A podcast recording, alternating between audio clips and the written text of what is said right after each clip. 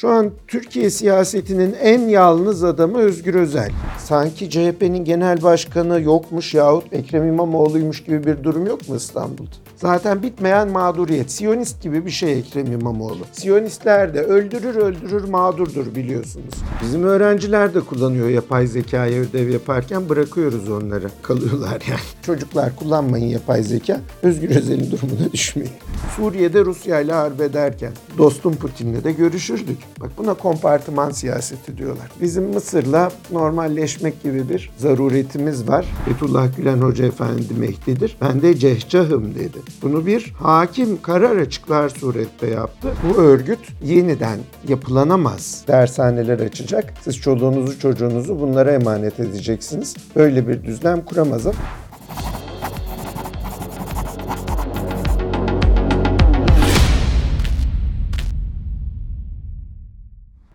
Hocam hoş geldiniz. Efendim hoş gördük. Çok teşekkür ederiz. Nasılsınız? Puslu bir İstanbul günü iyiyiz Allah'a şükür. Nostaljik hisler yaşatıyor bu hava bize. İlk sorumuzla başlayalım. Tabii. Şimdi biliyorsunuz Erzincan İliç'te e, bir altın madenin bulunduğu bölgede toprak kayması yaşandı. Ya. 9 işçi toprak altında hala arama kurtarma çalışmalarına devam ediyor. Yaklaşık 10 milyon metreküp bir toprağın kaydığı söyleniyor.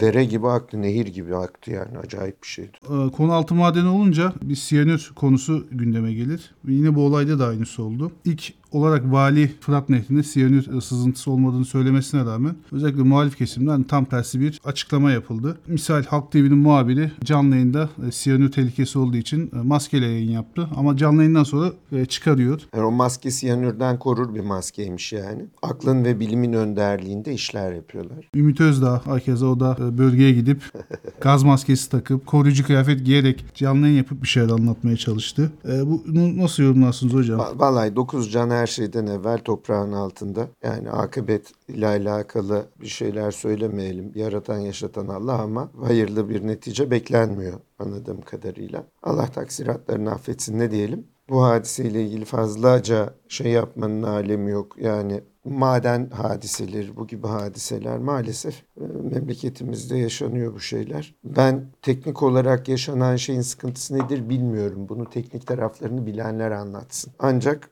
üzülüyorum yani bu kadar fazla şey. Neden bize denk geliyor? İş güvenliği anlamında bir sıkıntı mı var? Yoksa bir şeyler mi yanlış yürümüş? Yoksa tabiatın bir oyunu mu bu? Bilmiyorum ama bunlar artık e, kabak tadı vermeye başladı. Muhalif medyaya dönüp baktığınızda muhalif medya bildiğimiz şey var ya müftü karısı vardı bir ttane neşe vardı. Mustafa Balbay'a gidip canımı veririm falan yapan. Şu bu gibi şeyleri biz sürekli görüyoruz. Yani Sedef Kabaş'ın elini kameraları görünce arkadan kelepçelenmiş gibi arkaya atmasından biliyoruz. Nahit Duru'dan biliyoruz. Nahit Duru enteresan bir adamdı. Allah rahmet eylesin ölmüş 2019'da. Geçen gün gördüm. Malum o Başkent TV'de Kemal Kılıçdaroğlu ile bir televizyon programının perde arkası görüntülerinde kamera arkası görüntüleri yansımıştı. Ne kadar puştluk biliyorsan yap dedi patron. Ben de puştluk yapıyorum demişti. Allah rahmet eylesin Kemal Kılıçdaroğlu da iyi yap ne güzel demişti yani. Medya manipülasyonu. Maalesef Türkiye'de özellikle muhalif basın tarafından sık sık yapılan bir şey. Yani adam almış o şeyden bezden maskeyi gözüne yapıştırmış. Bununla havadaki siyanürden korunacak oldu yani. Şeyin de Ümit Özdağ'ın yaptığı da Ümit Özdağ zaten provokatif bir kişilik. Ee, burada yanındaki eşhas maskesiz kendisi maskeli. Yani hiçbir şey olmasa öyle bir tehlike varsa sen yanındakileri bu tehlikeye açık bir şekilde götürüp yani şuysa eğer verilmeye çalışılan mesaj. Ben burada bir ikonografi yaratmaya çalışıyorum. Bu tehlikeyi ön plana çıkarmaya çalışıyorum. Bak burada bir anlam var. İnsanlar bu gibi şeyler yaparlar. Böyle Körfez Harbi'nde Karabatak kaldı hatırımızda. Bunun gibi hani bir ikonografi oluşturayım diyorsanız bunun bir anlamı var ama bu ikonografi oluşturmanın ötesinde provokatif bir şey yani. Rahmetli Nait Duru'nun puştluk yapacağım demesi gibi bir şey bu. Biz alıştık artık bu adamların şeyine yani. Çok güvenilir bir medyacılık değil bunların yaptığı. Burada benim hayrete düştüğüm hadise şu. İşte bu bizim YouTube'da, Twitter'da falan da sık sık oluyor. Efendim biz yandaşız, fondaşız. Bir dünya cebimize paralar geliyor. Bunlar objektif basın mensubu. Ya Allah aşkına hakikaten ağzımızı bozmak istemiyoruz ama bunların objektif olduğu yerde biz su kadar temiziz o kadar söyleyeyim. Hocam Danıştay 5. dairesiydi yanlış hatırlamıyorsam. FETÖ'den ihraç edilen 450 yargı mensubunu göreve iade etti. Bu konu Erdoğan'a da Cumhurbaşkanı Erdoğan'a da sorulduğunda e, kendisi bu karardan rahatsız olduğunu da dile getirdi. E, Devamında dün FETÖ'den yine yargılanan eski e, ÖSYM Başkanı Ali Demir beraat etti. Bunun yanına bir de Fuat Avni hesabı vardı hatırlarsınız. Bu da bir mavi tik alıp herhalde yeniden bir şeylerin hazırlığını e, yapmak için hesabı e, aktivite ediyor. E, tüm bunlar yaşanınca millette şöyle bir şey oldu. Acaba FETÖ yeniden mi geliyor? Yeniden mi yapılanıyor? Yorumları yapıldı. Ne dersiniz hocam? Bu örgüt yeniden yapılanamaz. Yani okullar açacak, dershaneler açacak. Siz çoluğunuzu çocuğunuzu bunlara emanet edeceksiniz. Böyle bir düzlem kuramaz ama şu rahatsızlık verici bunların Zaten hani bunu bir piramit olarak düşünürseniz alt tabakada yaptıkları ile ilgili büyük sorunlar yaşamıyorduk. Üst tabakada yaptıkları ile ilgili, orta tabakada yaptıkları ile ilgili büyük sorunlar yaşıyorduk. Yani bürokrasinin çeşitli kademelerine sirayet etmek, askeri ve sivil bürokrasinin çeşitli kademelerine sirayet etmek ve burada özellikle juristokrasi yaratarak, bu juristokrasi neydi? Yani hukuku ele geçirerek adamlar memlekette Ali Kıran başkesenlik yaptılar ve bunu demokrasi mücadelesi olarak adlandırdılar kaldırdılar. İşte Zekeriya Öz gibi adamları hatırlıyorsunuz. Bir tane adam vardı adını unutup duruyorum. Mahkemede karar açıkladı hakim. Fethullah Gülen Hoca Efendi Mehdi'dir. Ben de cehcahım dedi. Bunu bir hakim karar açıklar surette yaptı. Vallahi bunlar gözlerini karartan adamlar ve bir jenerasyon olarak, nesil olarak geldiler. Bu jenerasyonun e, bağlılıkla ilgili bir sıkıntısı olmadığını ve emir komuta zincirinde iş yaptığını gördük. Şimdi bir şeye karar vereceğiz. Lafı uzatmanın alemi yok yani. FETÖ analizlerini yıllardır yapıyoruz biz. 8 sene geçti 15 Temmuz'un üstünden. Biz bunlarla yani 17-25 aralığa da alacaksan 3 senede öyle geriye geleceksen aşağı yukarı 10-11 senedir biz bunların ciğerini analiz ediyoruz bir şekilde. Yeniden girmeyelim oraya. Ama bir şeye karar vereceğiz. Bak bu FETÖ bir terör örgütü mü değil mi? Bir karar verin artık. Terör örgütüyse öyle davranacağız. Değilse biz de karar verelim buna.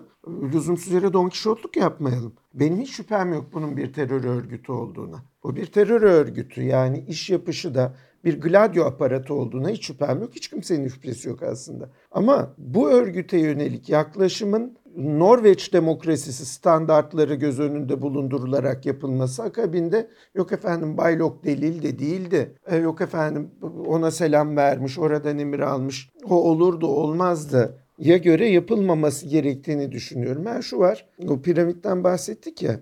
Yani bir adam bunların sohbetlerine gitmiş, yanlarına gitmiş, bağışçısı olmuş. Ha, bu adamlarla uğraşılmaz, bu ayrı bir şey. Bizim bahsettiğimiz iş emir komuta zinciri içinde Türkiye'de sivil ve askeri bürokrasinin, mesela yargı bürokrasisinin çeşitli kademelerini felce uğratan ve örgüt çıkarına, örgüt hiyerarşisi içinde çalışan kimselerin tard edilmesi mevzudur. Bunların yeniden dönüşünün yolu açılacaksa eğer vallahi kendilerine gelecekler. Ben artık bu Türkiye'deki bu anayasa mahkemesi yok Danıştay, yok Sayıştay, yok Yapıştay, yok Ediştay bu işlerden sıkıldım efendiler bir devlet kendisini tehdit eden böyle yapılara karşı şuurlu bir organizmadır. Korur, müdafaa eder. Hiçbir şekilde ben bunların eline düşsek mahkemeye bir şekilde nasıl itimat edeceksiniz edemeyiz bunlara itimat. Bir çözümü vardır inşallah. Bunun çözümü bulunacak. Ama bitleri kanlandı bunu söyleyelim. Hocam Cumhurbaşkanı Erdoğan 11 yıl sonra Mısır'ı ziyaret etti. Ee, daha öncesinde hatırlarsınız Mısır'da darbe olduğunda Cumhurbaşkanı Erdoğan'ın e, Sisi'ye yönelik darbeci ve katil diye bir e, ifadeyle nitelendirmesi vardı. Muhalefette çok eleştirildi. Hani böyle söyledin, böyle yaptın ama şimdi gidip e, ziyaret ediyorsun ve ziyaretten sonra da Erdoğan'ın hani görüşmenin samimi geçtiğine dair de bir e, ifadesi vardı. Hatta Sisi'yi de davet edip kısa zamanda da iadeyi ziyaret yapacağını söylemişti. Nasıl yorumlarsınız hocam? Step by step gidelim. Sisi darbeci ve katil midir? Hiç şüphe yok. Bununla ilgili Erdoğan'ın da şüphesi olduğunu düşünmüyorum. Sisi darbeci ve katildir. Nameşru bir adamdır ama şimdi yeniden seçimler yapıldı. Bir şekilde seçildi. Yani ünlü, dünyaca ünlü Mısır demokrasisi orada Hüsnü Mübarek zamanında nasıl işlediyse, Enver Sedat zamanında nasıl işlediyse işledi. Bir şekilde başa geldi. Bizim Abdülfettah El Sisi'nin bir darbeci ve katil olduğu ile ilgili en ufak şüphemiz yok. Bu bir. İkincisi biz İsrail'i çok mu seviyorduk ki normalleşme süreçleri yaşadık? Yahut İran'la aramız çok mu iyi ki tarihsel olarak en büyük düşmanımız? Ki biz İran Cumhurbaşkanı'nı burada ağırlıyoruz. Almanya bizi çok mu seviyor ki Merkel geliyor? Amerika bizim dostumuz mu ki Biden'la gidiyoruz samimi bir biçimde görüşüyoruz. Türkiye'yi sen sen senin dostun 2-3 tane onun haricinde dostun yok işte dostlarımızı sayalım. Pakistan ebedi dostumuz. Pakistanlılar bizi çok severler hiç şüphemiz yok yani. Adamlar yemez içmez bize gönderir. Tarihleri de böyledir. Bizi seviyorlar. Biz de Pakistan'ı severiz. Katar dostça bir ilişkimiz var. Katar'la ilgili bu konuda herhangi bir şeyimiz yok. Azerbaycan zaten kardeşimiz. Azerbaycan'la bile günü geldiğinde siyasi olarak çatışacağın yerler çıkar. İki devletten bahsediyorsun sen. Dolayısıyla üniversite birinci sınıf öğrencilerine anlattığım o şeyden başlamak istemiyorum. Devletlerin hisleri yoktur, çıkarları vardır. Bu işlere girmiyorum. Bunlar birinci sınıf konuları ama böyledir. Bizim Mısır'la normalleşmek gibi bir zaruretimiz var. Zira Libya'yı normale koyacağız. Bakın Libya'da çıkarımız büyük. İkincisi münhasır ekonomik alan anlaşmasını Mısır'la imzalamamız iki ülkenin de çıkarına Yunanistan yerine bizimle imzalaması. İki ülkenin de çıkarına Kıbrıs kadar bir alan kazanacak Mısır. Üçüncüsü Orta Doğu'da özellikle Filistin'de bu işler yürürken bizim Mısır'la aramızı iyileştirmemiz en azından Mısır üzerinden bazı şeyleri yürütebileceğimiz bir ortamı beraberinde getiriyor. Bakın biz Libya'da Mısır'la savaştık. Yani o Hafter'ciydi. Biz Dibeybe hükümetinden yanaydık. Biz savaştık, harbettik. Gayri resmi ama Fransa'yla da harbettik, Rusya'yla da harbettik. Suriye'de Rusya'yla harbederken dostum Putin'le de görüşürdük. Bak buna kompartıman siyaseti diyorlar. Kompartıman bu bir tren. Devletler kendi dış politikalarını kompartımanlara bölüyorlar. A kompartımanında savaşırız, B kompartımanında sevişiriz bunun Türkçesi. Burada birbirimizi çok severiz, burada birbirimizden nefret ederiz. Sevişiriz derken gülmeyin hemen illa yani. Sizin de amma aklınız fesat arkadaşlar. Savaşma seviş. Deki sevişme. Dördüncüsü şunu ekleyelim. Türkiye'nin Mavi Vatan ve Doğu Akdeniz çıkarları açısından Mısır az önemli bir ülke değil. Bakın ilginç bir şey söyleyelim size. Mısır bin sene Türkler tarafından yönetildi. Bak bin sene. Unutmayalım bunu. Değil mi? Memlukiler, ondan sonra Osmanlı, ondan sonra Hidivler. İngiliz işgaline kadar bin sene biz yönettik. Hani buranın idarecilerine paşa dendi. Kafalarına fes taktılar. İzmir'e git şimdi abi. İzmir'de Eşref Paşa'da falan dolaş. Hala benim dedem İskenderiye'den gelmiş diyen Türkleri görürsün. Kemal Sunal'ın Tosun Paşa filmini izle. İskenderiye'de geçer. Yeni Osmanlılar Hareketi'nin finansörü İsmail Paşa kimdi? Yani Kavalalı Mehmet Ali Paşa'nın torunuydu gibi. Bu tarz ilişkilerimiz bizim Mısır'la çok iç içe geçmiştir. Şimdi biz ulus devlet süreci sonrasında bir de onlarda Cemal Abdülnasır süreci yaşandı. Cemal Abdülnasır'ın Büyük Arap Devleti kurma projeksiyonu biliyorsun Suriye ile birleştiler onlar bir ara orada Birleşik Arap Devleti oldular. Onlar da Türkiye'den zihnen çok koptular. Biz de Mısır'dan çok koptuk. Ama bizim önemli bir vilayetimizdi. Önemli oranda Türk etkisi vardır. Bir Yahudi bestekarımız var bizim Mısırlı İbrahim Bey. Mısırlı İbrahim Bey bir Yahudi ama Türk müziğinin en önemli bestekarlarından birisi adam. Mısır bizim bir bünyemizdi. Hala da kültürel olarak böyledir. Ve şunu unutmayalım. Arap dünyasının kültürel başkenti Mısır'dır. Ha biraz etkisini kaybetti doğru ama Mısır hala çok önemli. Mısır televizyonları, Mısır müziği, Mısır sineması, Mısır matbuatı. Bizim Mısır'la ilişkilerimizi düzeltmemiz lazım. Yani soru şu, madem öyleydi niye bozduk? Vallahi biz bozmadık, bozmak üzere geldi zaten adam. Mürsi'ye yapılan darbe Mısır'ın Türkiye ile paralel yürümesinden bağımsız bir hikaye değildi ki darbe bize karşı bir darbeydi. Biz tepkimizi ortaya koyduk. Hocam CHP'de ilginç anlar, durumlar yaşanıyor. Her zamanki gibi CHP'de hep ilginç anlar yaşanır. Hocam İstanbul'da e, ilçe belediye başkan adaylarının tanıtım toplantısına Özgür Özel katılmadı genel başkan olarak. Onun yerine İmamoğlu'nun adeta kendi- kendi başına yönettiği bir e, süreç oldu orada. One man show. Sadece onun söyledikleri ve konuştukları gündem oldu. İlginçtir ki o toplantı CHP'nin sosyal medya hesaplarından da yayınlanmadı. 2-3 gün sonra da İzmir'de bu sefer İzmir ilçe belediye başkan adayları tanıtılırken e, Özgür Özel konuşma yaparken bu sefer de İzmir Büyükşehir Belediye Başkanı yeniden seçilmeyen Tunç katılmadı. Partide bir çok başlılık yorumları yapıldı. Siz ne dersiniz hocam? Nasıl yorumlarsınız? Şimdi İstanbul'da yaşıyoruz üçümüz de. Yani siz ve kameraman arkadaşımız. Buradan eve gidene kadar İstanbul'un herhangi bir yerinde hiç Özgür Özel fotoğrafı görüyor musunuz? Ben görmüyorum doğru dürüst. Yani CHP il başkanlığının oradan geçerken bu Galatasaray stadının orada bir tane gördüm. Onun haricinde Özgür Özel'in resmi yok ama Meral Akşener'in var. Recep Tayyip Erdoğan'ın var. Devlet Bahçeli'nin var. Bir dünya var. Sanki CHP'nin genel başkanı yokmuş yahut Ekrem İmamoğlu'ymuş gibi bir durum yok mu İstanbul'da? Şimdi sevgili tavuk tilkiyle kümese girersen o tilki seni yer.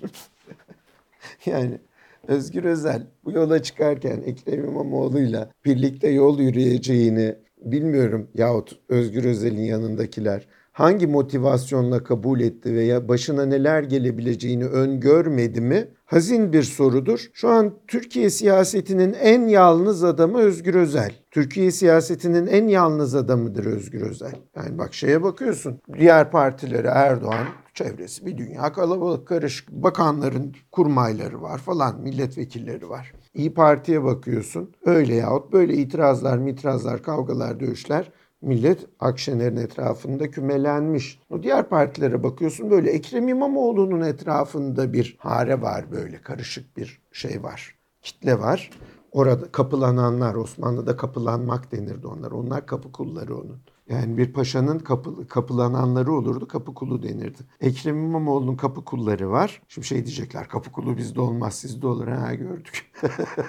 Sağınız solunuz kapı kulu. Özgür Özel yeknefer bir adam. Şu an Türkiye'nin en yalnız adamı siyaseten Özgür Özel'dir. Öyle görülüyor ki Ekrem İmamoğlu İstanbul'u kaybedeceğini iyiden iyiye anladı. Bundan sonraki senaryoya yönelmiş durumda. Bu senaryoda nedir? Bir, partim bana ihanet etti. Bu sebeple kapan kaybettim. Ben mazlumum. Zaten bitmeyen mağduriyet. Siyonist gibi bir şey Ekrem İmamoğlu. Siyonistler de öldürür öldürür mağdurdur biliyorsunuz. Öldürse de mağdurdur. Ekrem İmamoğlu da kuyuyu kazar kazar mağdurdur. Ben Ekrem İmamoğlu'nun mağdur olmadığı 3 günü hatırlamıyorum yani. Arka arkaya 3 gün mağdur olmamayı başarırsa Ekrem İmamoğlu'na gofret alacağım. Ama sürekli mağdur. Şimdi muhtemelen bu mağduriyeti parti içine taşıyacak İstanbul'u kaybettikten sonra ve kurultayda bir şekilde akçeleri de o pay ettirdiği için onun paylaştırdığı akçeler üzerinden dizayn edildiği için o kurultay öyle gözüküyor ki Özgür Özel'e karşı bayrak açacak ve CHP'nin genel başkanlık koltuğunu isteyecek. Vallahi ben hareketli günlerin beklediğini düşünüyorum. Burada beni hayrete düşüren şey şu oldu. Gürsel Tekin gibi isimler var. Bunlar CHP içinde sembolleşmiş isimler.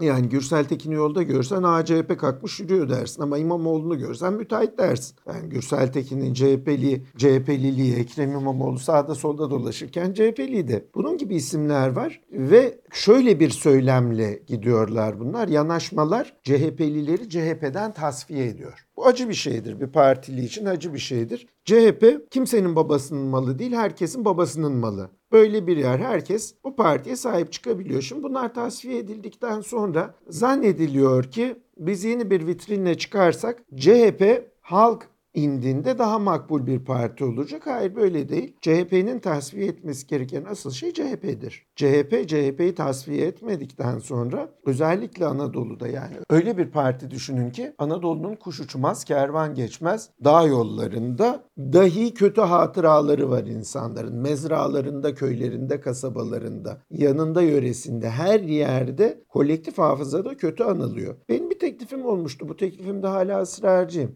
Arkadaşlar CHP tamam yağlı kapı biliyorum ben de bayağı gelirleri falan olan bir şey. Yani bunu bir vakfa, STK'ya, derneğe dönüştürün. Yeni bir parti kurun. Bak olmuyor. CHP olarak olmuyor. Çünkü bunun 100 yıllık bir bagajı var. Süleyman Demirel 80 ihtilalinden sonra Adalet Partisi'ni yeniden kurdurtmadı. Dedi ki yeni bir parti kuralım. Demokrat Parti, sonra Adalet Partisi, sonra Doğru Yol Partisi geldi. Bakıyorsun 30 yılda 3. partisini kurdu. Niye? E 70'lerde çok yıpranmıştı sağ sol çatışması, sokak, Ecevit Demirel kavgası. Ben bu bagajı taşımayacağım dedi Demirel. Siz 100 senelik bagajı olan ve kötü bir bagajı olan vallahi sayıyorsun kan gözyaşı var, diktatörlük var, tek adam dönemin ile alakalı sıkıntılar var. Jacobenlik var. Efendim yolsuzluk var. Çalmak çırpmak var. Hepsini say say say hepsini çıkıp buluyorsun bu partinin tarihinde. Ha, diğer partiler sütten ak çıkmış ak kaşık mı? Değil ama sizin kadar böyle 782 bin kilometre karenin her santimetre karesine kötü bir hatıra bırakmış bir yapı değil. Söylüyorum CHP'yi bir vakfa derneği STK'ya çevirin.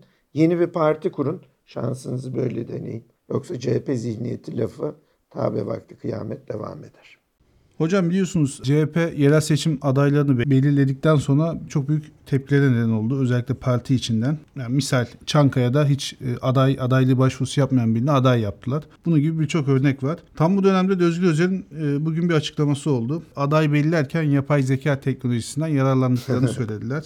Özellikle şöyle mesela ankette hiç olmayan bir isim yapay zeka önerince bunu bu sefer ankete koyup onun da birinci çıktığını söyledi. Böyle bir açıklaması oldu. Bizim öğrenciler de kullanıyor yapay zekaya ödev yaparken bırakıyoruz onları. Ee, kalıyorlar yani.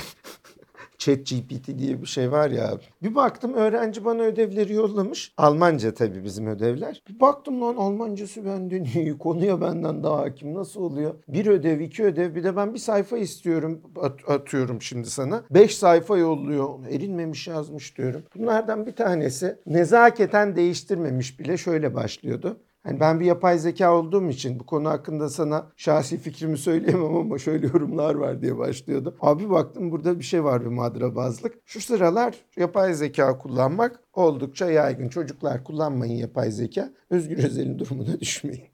Bu da size dersi ibret olsun. Vallahi CHP bunlara parti içi demokrasi diyor. Aklı başında olup da okuyabilen herkes buna çıkar çatışması diyor. Çıkar mücadelesi diyor. Çıkar çatışmasının ve çıkar mücadelesinin demokrasi olarak adlandırılması zaten çok yıpranmış demokrasi kavramımıza. Çok büyük katkılar sağlıyor. Teşekkür ederiz CHP. Tebrik ederiz sizi. Rize'de bir tane aday göstermişlerdi bir yerde. Adam beni aday göstermiş. Ben AK Partiliyim kardeşim ne işim var diyordu bir ay evvel hatırlıyorsanız. Yani yapay zekaya da fazla itimat etmeyelim. Şimdi Onur Bey mesela siz yapay zekaya kendinizi sorun. Ben mesela Taceddin Kutay kimdir diye sormuş öğrenciler. Bir getirdiler. İşte Türk ressam, heykeltıraş, şair 1876 yılında şurada doğdu falan diye bir şey vardı. Bulamadığı yerde bombalar yapay zeka. Muhtemelen CHP içinde de biraz bombaladı. Burada yapay zekaya sufleyi kimin verdiği önemli. CHP kendi içindeki çıkar çevrelerinin seçim sonrasına yönelik mücadelesini izliyor şu anda. Bu nedir? Mesela İmamoğlu kupon yerlere kendi bürokratlarını, kendine sadık adamları sadece İstanbul'da da değil ha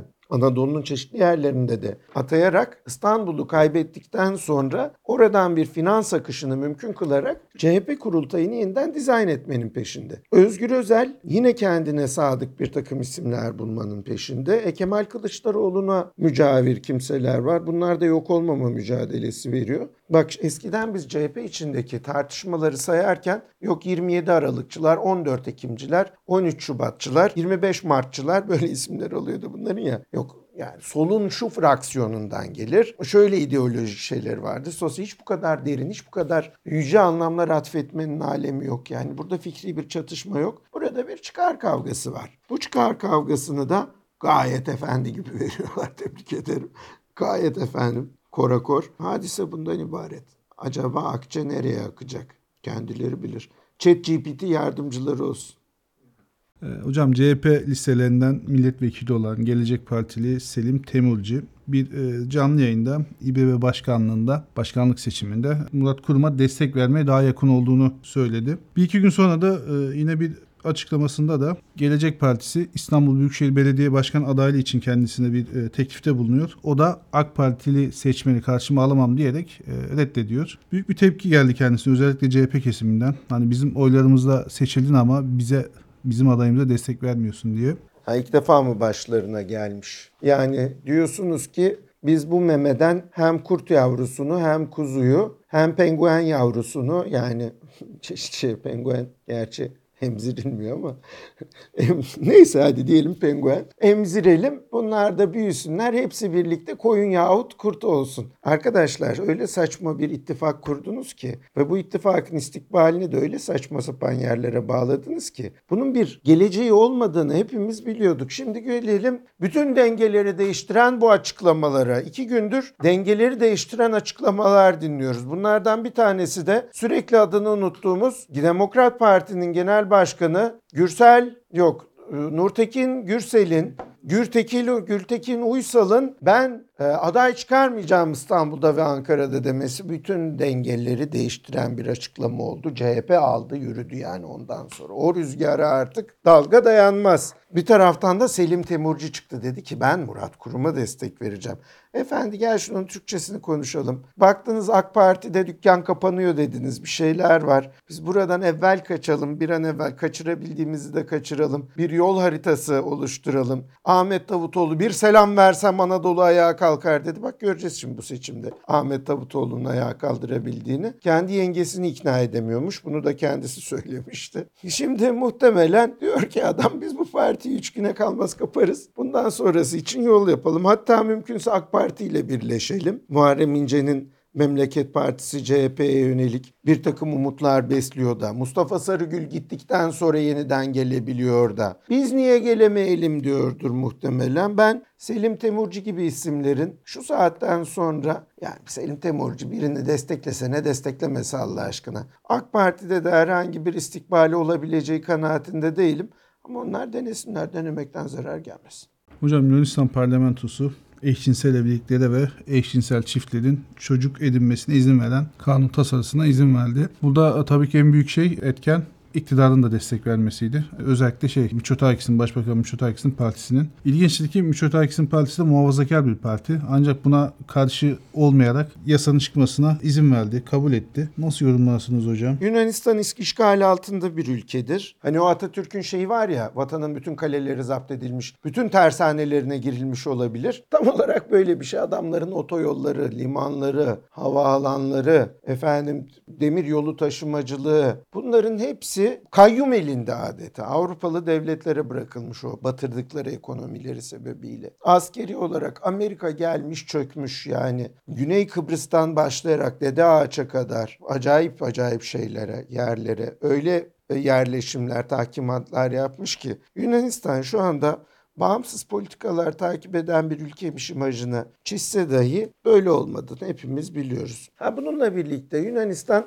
diyelim ki bağımsız politikalar takip ediyor. Bu LGBT işine, Livata'ya, Lutili'ye kapısı çok mu kapalı? Valla geleneksel değerleri çok kucaklayan bir toplum değildir Yunan toplumu bunu söyleyelim. Kilisesi açısından da böyledir. Atina metropolitliği de böyle çok muhafazakar değerleri vaz eden bir yapı değildir. Şunu söyleyeyim, Yunanistan'dan herhangi bir kişi bunu tasdik edebilir. Mezarın başında rahiplerin pazarlık yaptığı, papazların pazarlık yaptığı bir yerdir. Yani 50 euro daha verirsen ayin yapar gömerim, 50 euro daha vermezsen gömmem giderim. Pazarlığı yaptığı bir yerdir. Korupt bir ülkedir, çökmüştür yani ahlaki olarak da. Yunanistan'ın öyle çok tutunabileceği bir zemini yoktur. Dahası bizden farkı şudur. Bizim milli değerlerimiz, kültürel değerlerimiz sonradan icat edilmiş, uydurulmuş şeyler değildir ananelerimiz. Dini değerlerimiz stabil değerlerdir. Yani sürekli olarak üzerinde oynama yapabileceğiniz şeyler değildir Hristiyanlık gibi. Buna karşın Yunanlık 19. yüzyılda icat edilmiş bir millettir. Kültürü efendim yok biz Aristolardan, Platonlardan ya sizin onlarla alakanız olmadığını bütün cihan biliyor. Cümle cihan biliyor. Ve sonradan ürettiğiniz bu milletin kültürü de değerleri de buna göre salabet göstermiştir. Ben burada çok da yadırganacak bir şey görmem. İki türlüsünü söyleyelim. Yunanistan zaten bu konularda çok sağlam pabuç değil. Ha bununla birlikte bir de Batı tarafından yani NATO tarafından işgal edilmiş ve bu yüzden Rusya ile de iyice papaz olmuş bir Ortodoks ülke olarak LGBT furyasının bu topraklardaki savunucularından biri olmuştur ve şunu da unutmamak lazım. Ortodoks dünyası içinde, Ortodoks dünyası içinde bak Rusya, Sırbistan vesaire Kafkas ülkeleri bu konuda daha sert. Bu konuda çok sert. Burada Ortodoks dünyasından çıkan bir yapının sürekli ayrı baş çekerek Batı ile aynı noktaya gelmesi, Protestan ve Katolik kültür dünyası ile aynı noktaya gelmesi ilginçtir. Ben bunun çok siyasi bir karar olduğunu düşünürüm bu bakımda. Hocam Rusya'da 19 yıl hapis cezasına çarptırılan e, muhalif lider e, Alexei Navalny hayatını kaybetti. Hı hı. Hapishanede kaybetti.